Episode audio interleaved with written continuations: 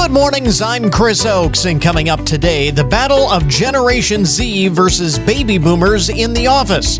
How bad is the workplace generation gap today? And how do bosses and managers manage those conflicts without alienating either side? Also this morning, more lessons learned from COVID. Legislation introduced by Representative Bob Latta will ensure the U.S. is prepared to meet the demand for medicines and medical supplies to counter future public health threats. He'll join us to talk more about it. And to your health this morning, while individuals with psoriasis often avoid many summertime activities, the irony is that warm weather can actually help improve the condition. This is the Good Mornings Podcast Edition for Monday, July 17th, 2023. Air quality alerts, once again, a thing. Yesterday, it was kind of hazy, and today, several U.S. states, once again, will be under air quality alerts due to thick smoke from those Canadian wildfires. Yesterday, much of Montana, South Dakota, Iowa, Illinois, Minnesota, and Indiana. On Sunday afternoon, those were all among the states that were covered in those air quality alerts. On Sunday afternoon, yesterday afternoon, officials labeled the air quality in cities like Chicago, Indianapolis, Detroit, and Des Moines as unhealthy, as those nearly 900 active wildfires continue burning across Canada over the weekend. And this was kind of interesting. I actually posted about this on social media on our Good Morning's Twitter feed. I guess it was a couple of weeks ago when we were in the thick of it, no pun intended, the worst of the Canadian wildfire smoke. Of the 900 or so wildfires that are burning in Canada, they're only actively fighting about half of them. Do you realize this? I mean, a lot of people have said, gee, these have been going on for— do they not know how to fight fires in Canada? This has been going on for so long. Are they out of water? Are they do they not know how to put fires out? What's going on? They're only actively fighting about half of them. This was a piece on CNN's website that I saw a couple of weeks ago. Basically, there are two reasons why only half of them are being addressed. One is because of the let it burn policy and letting nature take its course and so on. That's one thing. But the bigger reason is because they just can't get to them. Some of these wildfires, about half of them, are in such remote places that there is no way in or out. There are no roads to get people and equipment in to fight the fires. And even if they could, it's so remote that it would be so dangerous if something were to happen, they wouldn't be able to get them back out again. So they're not even fighting them. That's one of the reasons why this continues to be an issue and will for the foreseeable future. That's crazy. Anyway, some of the first things you need to know this morning, the most interesting and buzzworthy stories of the day. As we head back to work on a Monday morning, 1/5 of Americans say they work in a toxic environment.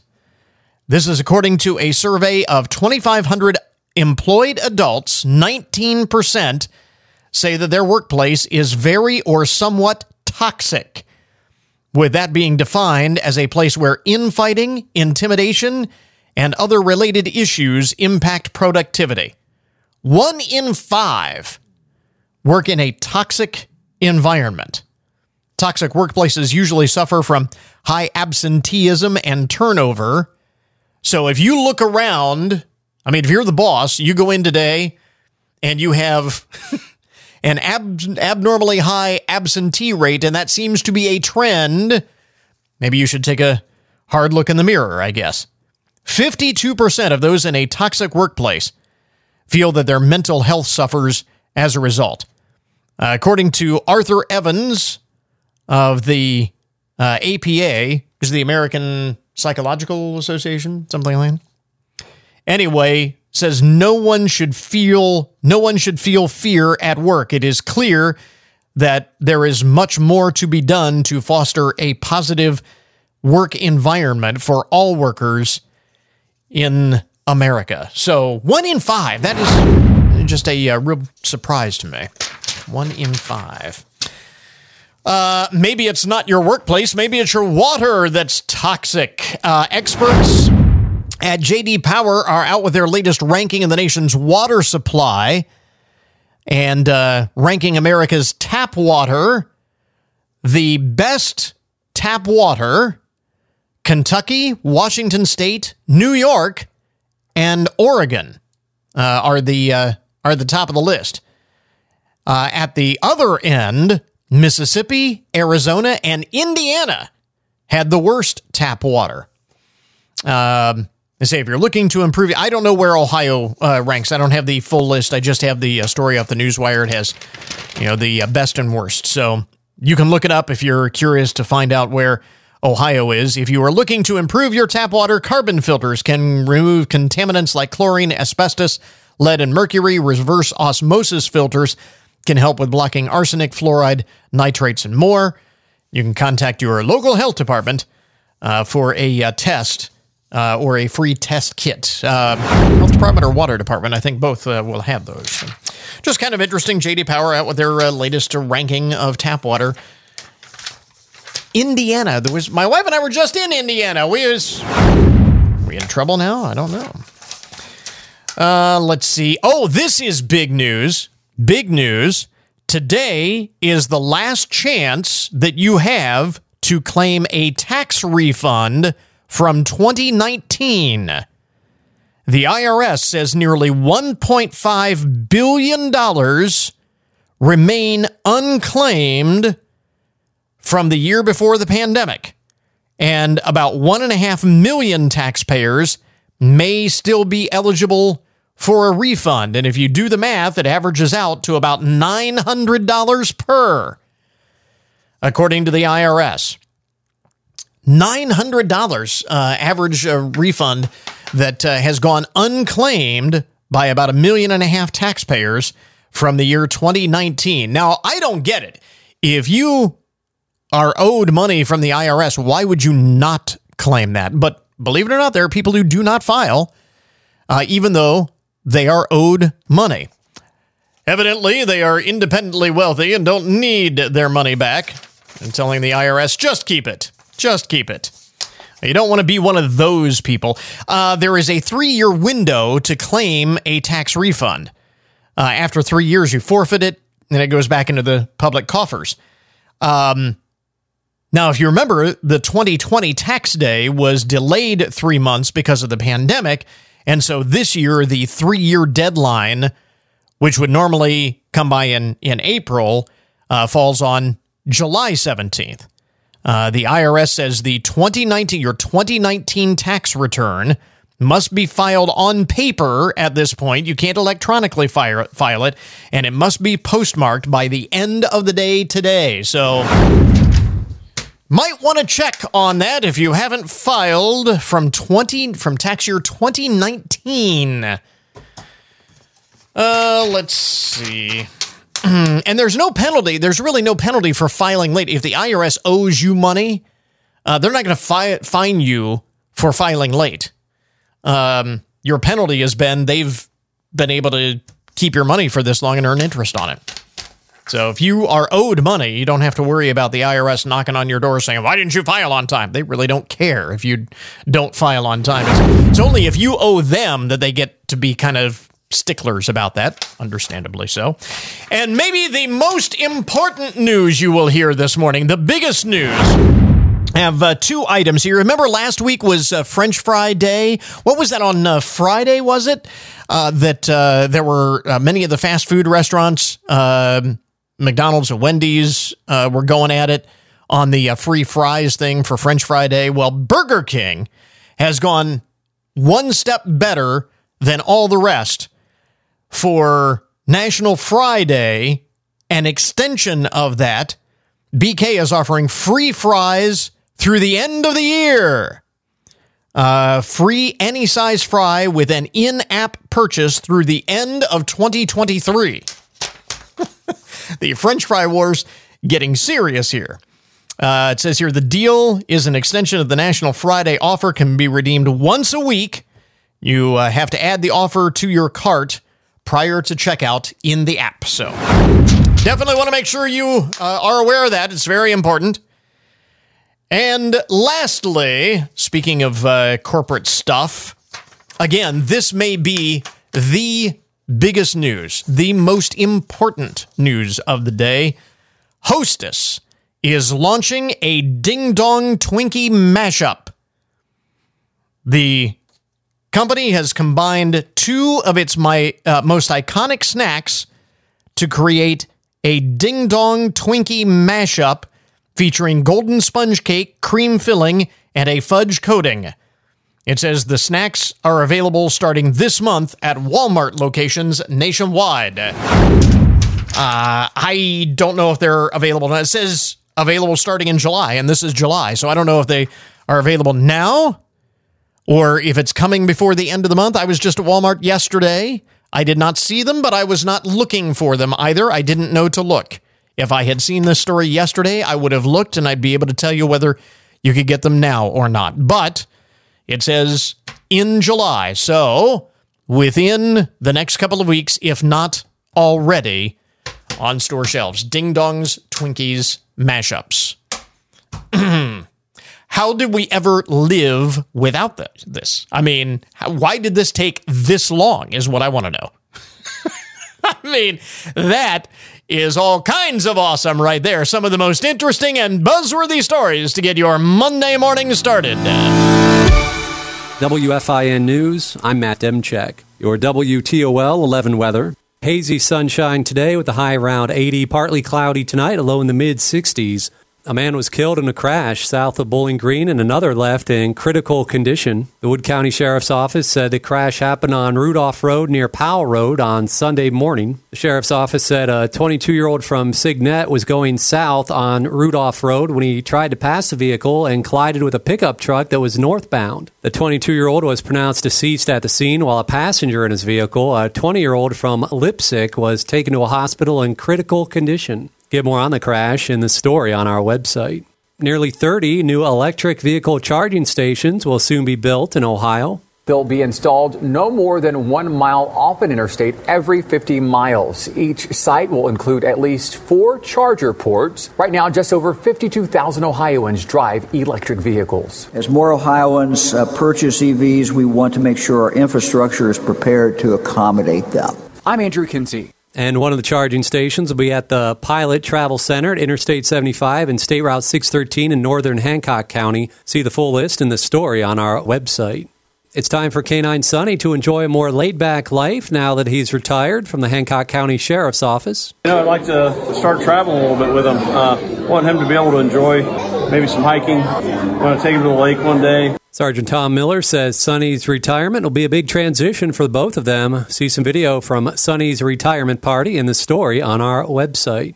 A much-anticipated event in Ohio will be happening next April on the same date as the Cleveland Guardians' home opener. The Guardians' 2024 home opener will take place on Monday, April 8th against the Chicago White Sox. Now, if that date sounds familiar, it also just so happens to be the day of the great North American total solar eclipse. Now, there is no start time for the opener yet. There's no word on any special eclipse activities planned for that Guardians game just yet either. And the city of Findlay has been making preparations for the solar eclipse. Get more on the website.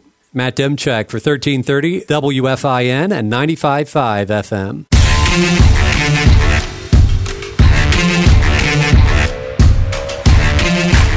Well, you know, there have been a number of recent studies and surveys on this, the latest actually coming out of Australia, about a generation gap in the workplace. a conflict between younger and older employees about everything from little pet peeves to fundamental differences in philosophies about the best way to run a business. Kristen Gees is an author, professor, speaker, Gen Z enthusiast, and founder of Advising Generation Z, a nonprofit mentoring program. Now, Kristen, conflicts in the workplace are certainly nothing new, but how bad is this generation gap in the workplace today? You know, I think what we have to realize is this younger generation is used to voicing their opinions. It is bad, but it's not detrimental, not something that can't be changed. Now, I will say the older generation, what they're going to have to realize is that someday you will retire or you will pass away or there will be some part of your life will have to give away some of those responsibilities. Yeah. So if you're not making your job or your industry look attractive for the younger generation to want to sit in your profession, then you're going to miss out on a workforce you won't be around. So that big real clash between both generations is really more about we don't have to put down a younger generation for being young, and we don't have to make space for the younger generation while abandoning the older generation. You know, I want to ask, you know, what is it that makes this clash between Gen Zers and Baby Boomers so unique and so uniquely challenging? And I think you kind of touched on it, that mindset, the way different generations have been taught to behave in the workplace. I mean, I am among the older set myself, not quite Baby Boomers, but older set.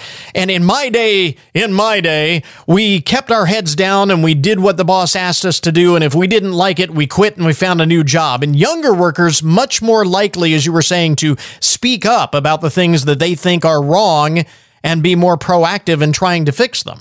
I think one thing is we have to just relax and understand that it is natural for each generation to have an issue with the older generation. Yeah. Obedient people don't make history. So there's going to have to be some sort of rebellion that has happened for centuries that's anything different that this generation is doing. The only difference is that this generation is speaking up a lot quicker. Older generations, yes, you have said yes to things that you didn't want to. You have sat down and you've been happy to have your job. But what the pandemic did for this younger generation is it gave them a glimpse of what their parents have been dealing with at work, what they've been stressing out about to make money to be able to afford their lifestyle, how they have gone after careers and degrees that they're not even using. And they refuse to go down that path.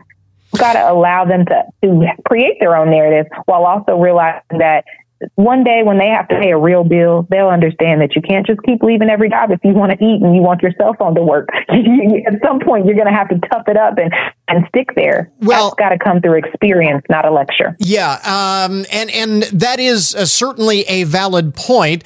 And it also has to be, I mean, this kind of works both ways, too, in terms of, you know, you're a bit fighting human nature to a certain extent, the tendency that we all have, young and old alike, to kind of dig in when we think we're right. I mean, again, as one of the more experienced workers myself, when I hear about these new ways of doing things or so on and so forth, in the back of my mind, I may think, that's probably right, but I'll be damned if I'm going to admit it sometimes. And that's the struggle. Why, Boomers, is it hard for you to admit? If you admitted it and came humble, you wouldn't have an issue with this generation who has been growing up being able to study people, watch people, and call BS BS.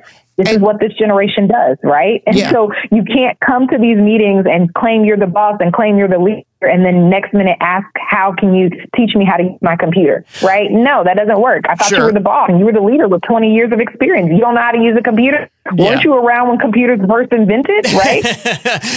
All fair points, but it also, doesn't it also work the other way around that there, I mean, I understand that just because we've always done it a certain way doesn't mean we always have to do things a certain way. But there is a reason why we have done things this way in the past. And there is some validity behind some of those things. And don't younger workers who don't have the benefit of the experience also have to keep that in mind and resist that human nature to think that they're always right? No, you're absolutely right. Gen Zers definitely have some work to do. As a professor, I see that every day. I have to give them the important talk of why they have to get assignments done. So it's going to take an older person to realize and adjust their communication style to be received in a way that they don't feel threatened or they don't feel challenged. And of walking into those environments thinking, I'm the boss, you do what I say, and that's how it's done. Yeah. No, if you're the boss, you don't have to keep repeating that, right? If you're the boss, you show it in the way you walk. Inspire what you require from this younger generation, and they will rise up to the occasion. Don't meet them with your generation is young, or you don't know anything, or when I was your age, it took me 15 years to learn this. They don't need to hear that. What they need to hear is, hey, here's what needs to be done. How do you think that you should go about doing it? Yeah. And then ask them probing questions that make them think, because that's what this generation lacks.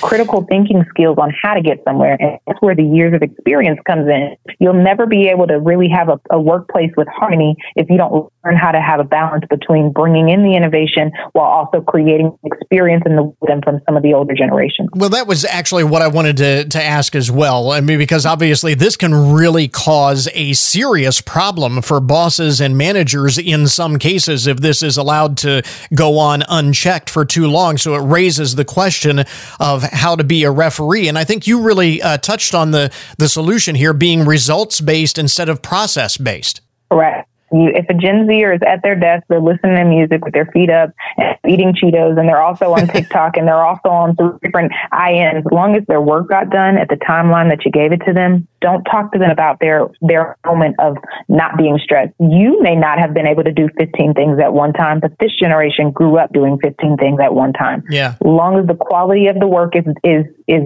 still up to par, it's done at a deadline, you got to learn to shut up the way you're telling them to shut up and do what they're told. You got to shut up and allow them to do the work. At the end of the day, though, as we mentioned, office conflicts are nothing new. I mean, this has been around from the very beginning of time. So there does have to be some etiquette, some rules of etiquette when those conflicts do arise. Have those rules changed in the 21st century? The rules of what's appropriate at a workplace have not changed, but we do have to realize that this young generation grew up watching most skits and interactions and staged things happening on social media with adults who are their age, their boss's age, their parents, their grandparents' age, acting out these skits of all these crazy things that they do at work. And now they're supposed to come to a work. Actual job and not act like what they've been growing up watching. Remember, this generation they're graduating high school with their high school diplomas and their associate's degree. So they're getting their first real job at 23 now, opposed to 26 or 27. So if I'm coming in at 22 and I've been watching for the last 4 years, social media skits and content where people are just going off on their boss or accepting disrespect, I'm determined that I'm not going to be one of those people. Not going to be my parents and deal with that. So we've got to understand that when they do walk in our doors as young people, it's your job to teach them what is the etiquette at work. And teaching them does not mean a lecture. Teaching them means showing them in your actions. Yeah. You are their everyday influencer. Yeah. Lot there for everyone to think about considering navigating all of these things in the workplace. Kristen Gees, again, the founder of Advising Generation Z, a nonprofit mentoring program. Kristen, thanks very much for taking the time. We appreciate it. Thanks for having me.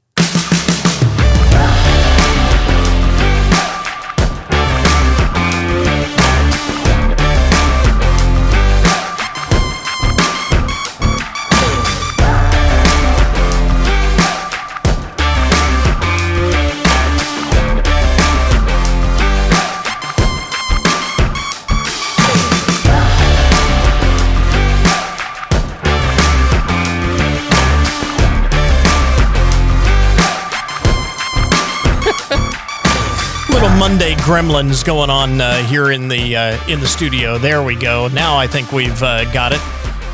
Are you there, sir? Hey, Chris. Yeah, there we are. There we go. All right. It's a little Monday gremlins going on here in the studio, as we were saying. So we connect with Representative Bob Latta here this morning. Now, late last week, legislation introduced by the Congressman Latta, was approved by the House Energy and Commerce Subcommittee on Health. The goal is to ensure that the U.S. is prepared to meet the demand for medicines and medical supplies to counter future public health threats. Congressman, thanks very much for taking the time. Clearly, this is a measure that was introduced you know, in the wake of the pandemic, based on lessons learned from COVID. What was the impetus? Was there one thing or one specific aspect of that where you said, we really have to work harder on this? Well, thanks very much for having me on. And, you know, we learned a lot from what happened with COVID. And we found that we're really caught short on so many different areas. You know, everything from our personal protection equipment, or the PPE as it's known as out there, mm-hmm. to everything from different types of drugs that weren't being manufactured in this country, or that we don't have the types of ingredients in this country to make a certain type of drug. And we're finding out that a lot of our really essential drugs that are out there that people need are being made overseas. And so all of a sudden, when we have a pandemic and the whole world is out trying to get the same things, we saw what the communist Chinese did. They cornered the market immediately on personal protective equipment. So we want to make sure that under this legislation, because this is under the umbrella of what they call PAPA, which is under the pandemic preparedness. And we want to make sure that going into the future that we know that we've got everything in place, so we don't ever have the situation occur like we had before. It's interesting. You mentioned this is under a much wider umbrella with respect to pandemic preparedness, which speaks to one of the questions that I have with respect to the post-mortem on the COVID pandemic. It seems to me that the best thing that we could do is do a deep dive, a real deliberate analysis of what was done well and what was not done well during the course of the pandemic. And this should be bipartisan, because we had both administrations of both parties that had to deal with this and made some mistakes along the way, did some things well along the way. Is this part of that? And, you know, how much of that is actually being done and how much of this is more of a piecemeal type of thing, throwing a lot of things out there to try and see what sticks? Well, I think our legislation goes into the larger bill, because we always have to do what they call a reauthorization of the pandemic or preparedness. And so what we want to make sure is we have all these different parts that were included in it. And you're right, you know, certain things were done right and well. For example, you know, never in history did you see three different vaccines come out within less than a year. Right. And, you know, normally you're talking about it takes, you know, years or maybe even a decade to get something done, because once you go through all the different processes. But, you know, I think in that case, that's one of the things that when you know you got to get something out there. Because I was sitting in the meetings, because being on the Energy and Commerce Committee and with the Health Subcommittee, that when Vice President Pence was put in charge and sitting at the table with the drug manufacturers early on, and to see what happened in such a short period of time, I think that's almost outright a miracle. But then again, in other areas, like I said, when you look at, we're not producing the drugs in this country that we should be, and that we also should have all of the different types of personal protective equipment that, you know, when you talk to healthcare providers out there that forced to reuse over and over and over just their face masks every day, that they should have been doing. They had been somehow to, you know, different companies were out doing things to try to help sterilize these, and that was even happening in Northwest Ohio. That's why you have, you know, when you have to, you can't rest on laurels. You got to go out there and make sure that you're doing everything possible, because again, when I see essential drugs out there that are not.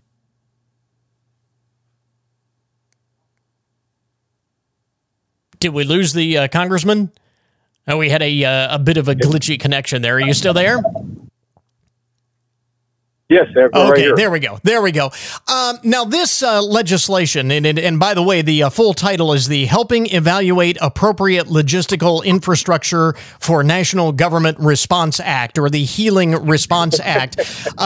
So that's quite a mouthful. Obviously, again, this is geared specifically and targeted specifically toward future public health threats, public health emergencies, and so on. But the underlying issues that came to light during the pandemic with respect to the availability of medical supplies, medical equipment, and medicines and essential medicines, so on. The underlying issues were not pandemic specific. Is this specifically looking at public health emergencies, or this help us do a better job of fixing these problems for just everyday concerns? I think you're absolutely correct. When you get things corrected, when you're looking at just for having a national emergency like COVID, well, you want to make sure that you don't have problems again with just everyday drugs. And again, this all ties together because again, when you have your a good marketplace out there, making sure that what makes America great is that one of the things that we're so different, a lot of people don't realize in the rest of the world, we have so many different types of medications out there that treat so many different types of health issues. For instance, in a lot of countries, under their national health plans handled by the government, you might only have 2 or 3 different types of cancer types of drugs out there. While in this country, you have the availability of all the drugs. But we want to make sure that, again, that you don't ever see a situation where our drugs that we absolutely have to have aren't there. And again, in the world that we live in today, with communist China, where a lot of these drugs are being manufactured, they are an adversary, not a friend. Mm-hmm. And you want to have a much better supply chain than we have right now. So essential legislation, and by the way, it is also should be noted that it is bipartisan legislation. This is a very important piece of legislation that we will continue to follow as the Healing Response Act advances. Will now go to a full committee for consideration, and then hopefully forward onto the floor. And Congressman Bob Latta with us this morning. Congressman, thanks very much for taking the time. We appreciate it. Well, thank you very much. Have a great day. We interrupt this program to bring you a broken news alert. In Hollywood, Florida, James Timothy Kelly walked into a PNC bank branch with hopes of making, let's call it, an unauthorized withdrawal. What is intended to rob the place, but things did not go according to plan. Mr. Kelly confidently approached a teller, brandishing a note demanding money. However, the quick-thinking teller decided to play it cool and pretended not to notice the note, instead slipping Mr. Kelly a bank withdrawal slip. Instead, if you want to take money out, you got to fill this out.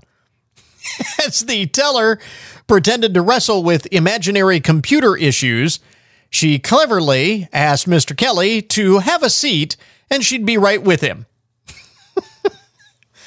Obliging the teller, without suspicion, the robber sat down, unaware that law enforcement had already been alerted. Said, "You want to just have a seat, and we'll be with you in just a moment." So he did. He had a seat, and next thing you know, the police arrived and shocked him. So where did you come from? The whole thing captured on security video, of course. Responding officers, summoned by the teller's ingenious ruse, entered the bank from the back entrance, only to find Mr. Kelly calmly waiting his turn in line in the lobby. Following his arrest and a transfer to the FBI Miami field office, Mr. Kelly surprisingly waived his right to remain silent and spilled the beans to agents, confessing at his failed attempt at intimidation and robbery. He faces a maximum 20-year sentence for his not-so-grand theft scheme of bank robbery. James Timothy Kelly, he's 77 years old. 77, you would think he would know better, you know? Hard to feel sorry for the guy, though. Clearly not a professional thief. Clearly not a professional at this. I don't know if he decided he wanted a second career in retirement and decided a life of crime was... Might want to rethink that. Elsewhere in the broken news, in a display of bravery and spontaneity, spontaneous bravery, we'll call it, a citizen became an instant legend in Tulsa, Oklahoma by tackling a suspect during a wild police chase. The incredible scene captured on police body cam video, the unknown citizen leaped into action as the suspect, Miguel Fernandez, tried to give cops the slip. I don't know what he actually was running from police. I don't know what the original confrontation was all about, but he tried to give cops the slip, attempting to flee after initially providing a false name. But destiny had other plans. A citizen driving down the street abandoned his pickup truck and expertly took down Mr. Fernandez on the sidewalk. After officers cuffed the suspect, the humble hero nonchalantly strolled back to his vehicle and disappeared. Nobody knows. Apparently, nobody knows who this person is. Mr. Fernandez's bad luck did not end there, with a laundry list of charges, including resisting arrest, possession of drug paraphernalia, and a collection of felony warrants for burglary, conspiracy, larceny, and illegal firearm possession. It's safe to say that his escapades did not go exactly according to plan either. So, couple of criminals there, would-be criminals, thwarted by the quick-thinking actions of ordinary citizens. I love it. Do you remember the white and gold dress that broke the internet back in 2015, the dress that broke the internet? It was white and gold, or it was blue and black, and nobody could decide what it actually was. You remember that, right? The whole thing that went viral a few years ago. Well, here is a follow-up story that you did not expect. Keir Johnston, whose mother-in-law wore the dress to his wedding, has now been charged with alleged attempted murder. Mr. Johnson, age 38, faces allegations of domestic abuse and coercive control, which ultimately resulted in an attempt to kill his own wife. 2015, the dress went viral, and Johnston and his wife even appeared on the Ellen DeGeneres show at the height of the dress's fame. The black and blue dress appeared in an ad campaign raising domestic violence awareness, oddly enough. Mr. Johnston denies all the charges. The trial is set for sometime next year. That's crazy. Here is another... You might have seen this online. This is another thing that's kind of going viral on the internet. Adam Steelman of Nevada found out that his license plate is gaining online fame with over 80,000 likes on Facebook, but now it has been recalled by the Department of Motor Vehicles in the Silver State, leaving him in license plate limbo.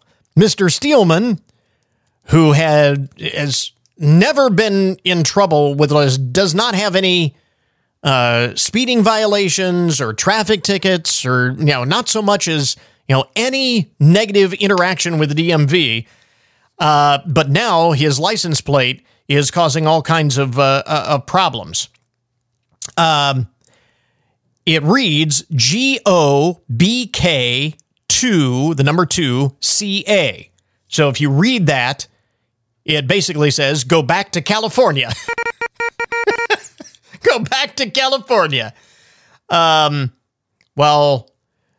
Mr. Steelman said he has a clean DMV record for 2 decades. He received a letter stating that his seemingly innocent plate was deemed inappropriate and needed to be recalled.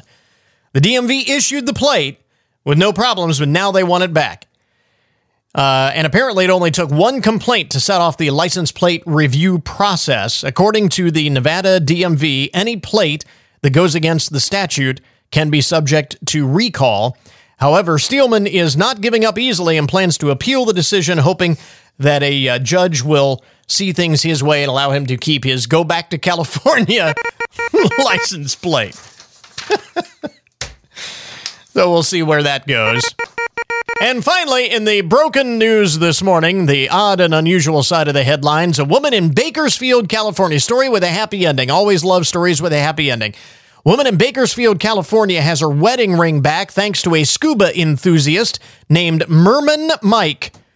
The woman lost her wedding ring in Bass Lake recently during her family's visit to Madera County, just north of Fresno. She contacted Michael Pelly, a.k.a. Merman Mike, on social media and asked for his help. And sure enough, Mr. Pelly found the ring at the bottom of the lake after a couple of hours searching, then dove back in the lake to remove some trash that he also found. So he not only recovered the ring, but cleaned up the lake a little bit, too. Mr. Pelly, who says he loves to dive and look for lost treasures, does not charge for his services. Does it just out of the goodness of his heart. Isn't that awesome? Awesome stuff. There you go. That is today's Broken News Report, an update on the odd and unusual side of the headlines. We now return you to your regularly scheduled programming. Wake up and text. Text and eat. Mm-mm. Text and meet up with a friend you haven't seen in forever. Hi. Oh, hey. Text and complain that they're on their phone the whole time. Text and listen to them complain that you're on your phone the whole time. Text and whatever. But when you get behind the wheel, give your phone to a passenger. Put it in the glove box. Just don't text and drive. Visit StopTextsStopRex.org. A message from NHTSA and the Ad Council. This message provided by WFIN. Time for your daily download, the numbers behind the news and the statistics that shape our lives. You've often heard that statistic, and this has been around for years. I don't know if it still holds true, but I suspect that it does, that young people today, this newest generation in the workforce, will switch careers an average of three times during their lifetime. Not just changing jobs, but actually switching careers three times over the course of their lifetime. Well, a new poll of 2,000 employed adults kind of breaks that down further. They find that the average worker will switch career direction by age 31. That is the first time, by age 31. The survey, experts say, suggests workers may experience a 10-year itch that causes them to pivot. 26% of the respondents in the poll are considering a career change. 44% already made the leap to something new. And of those who changed careers, the most common reason, 33% say they wanted better opportunities for increased earnings. Money isn't everything, but it is a big driving factor on the decision to change careers. 19% say they were looking for a better work-life balance, which is kind of interesting. I would have guessed, especially in the wake of the pandemic, that number might actually be even a little bit higher, but 19%. Now, once someone has switched careers, 68% of them never look back, which means probably about 30% or so actually do have second thoughts, but the vast majority never look back.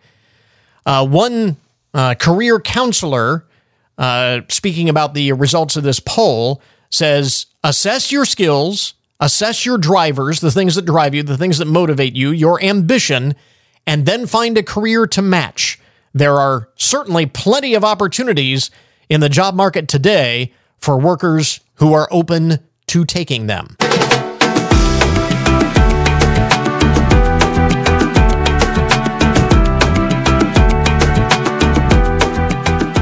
your health this morning. For many of the millions of Americans living with moderate to severe plaque psoriasis, warm weather is not something that they look forward to. I mean, think about it. If you're embarrassed by your skin, you're probably not going to put yourself into situations where your skin is on display. You're not going to hang out at the pool. You're not going to go to the beach.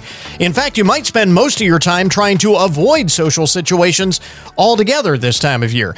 Dr. Melinda Greenfield is a board-certified dermatologist. And Dr. Greenfield, the ironic thing is that you say warmer weather and sunshine exposure can often actually improve the condition, right? Absolutely. Yes, you are correct. But that said, it is not a seasonal condition per se. Right. Well, exactly what you said is that, we do see psoriasis all year round. But we're talking today specifically about the summertime because these patients with these red, scaly, itchy, uncomfortable plaques from psoriasis, they do tend to avoid social situations. They're trying to stay covered up. There is a stigma when patients have skin diseases. And so in the summertime, that's when I have a lot of patients coming to me and they are wanting to get clear so they can get out there and enjoy the beautiful summer weather. Okay. So first of all, let's address the stigma a little bit. Explain for those who do not have to deal with this, explain what psoriasis is, how common is it? Okay. So psoriasis is a chronic hereditary condition. So you basically are born with the gene and it triggers the immune system to cause an overabundance of the buildup of skin cells. So what that results in are these thickened red scaly plaques.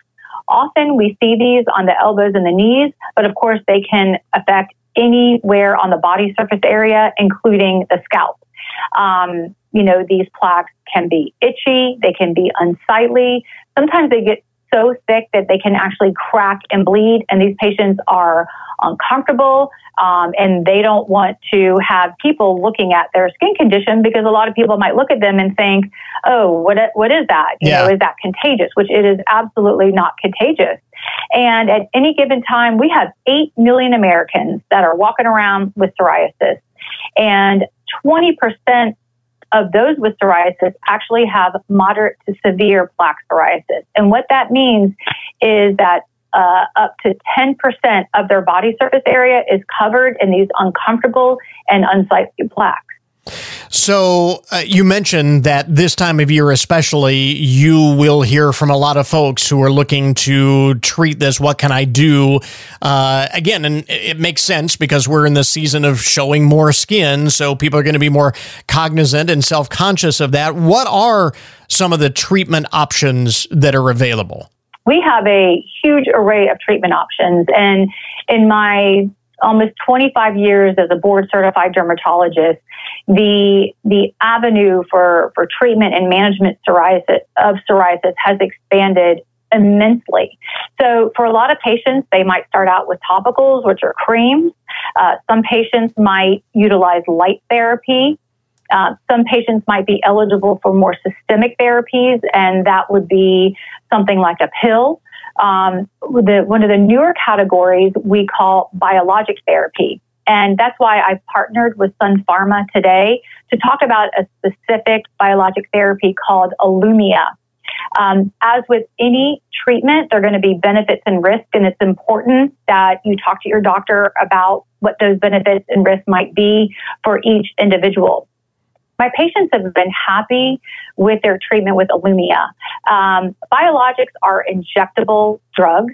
And what that means is you'll come into my office, I give you 2 loading doses, and then 4 times a year, you'll pop in and get a shot. And as early as 12 weeks, these patients are seeing clearer skin, and they're able to get out there, wear that little sundress, and enjoy all the benefits of summertime.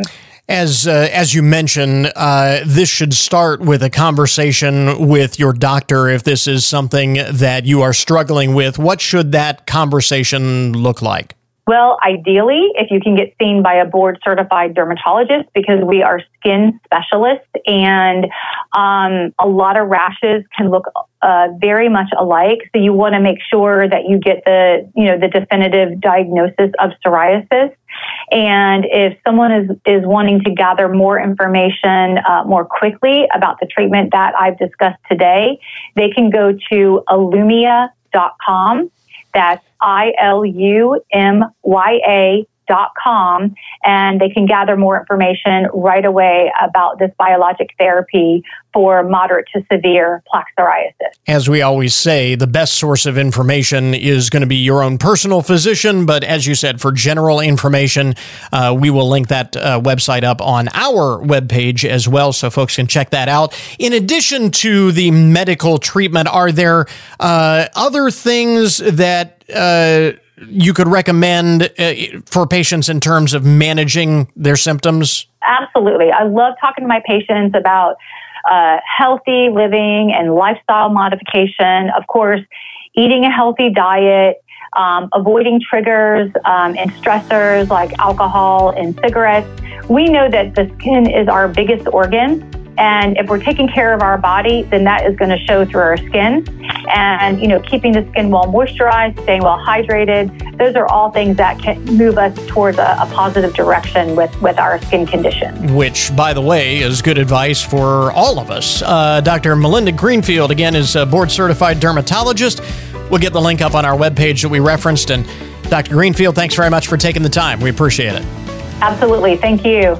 And that will finish up our podcast for today. I want to thank all of our guests for joining us on the program this morning. Remember, you can get more information about all of the topics that we talk about each and every day on the show at our webpage, and that is goodmornings.net. Coming up tomorrow on the program, you know that the automobile industry is big. Do you know how big and how significant it is for our state's economy? We'll take a closer look at the numbers and what the future holds for Ohio. So until tomorrow morning, that is Good Mornings for this morning. Now that you've had a good morning, go on out and make it a good day. We'll catch you back here tomorrow.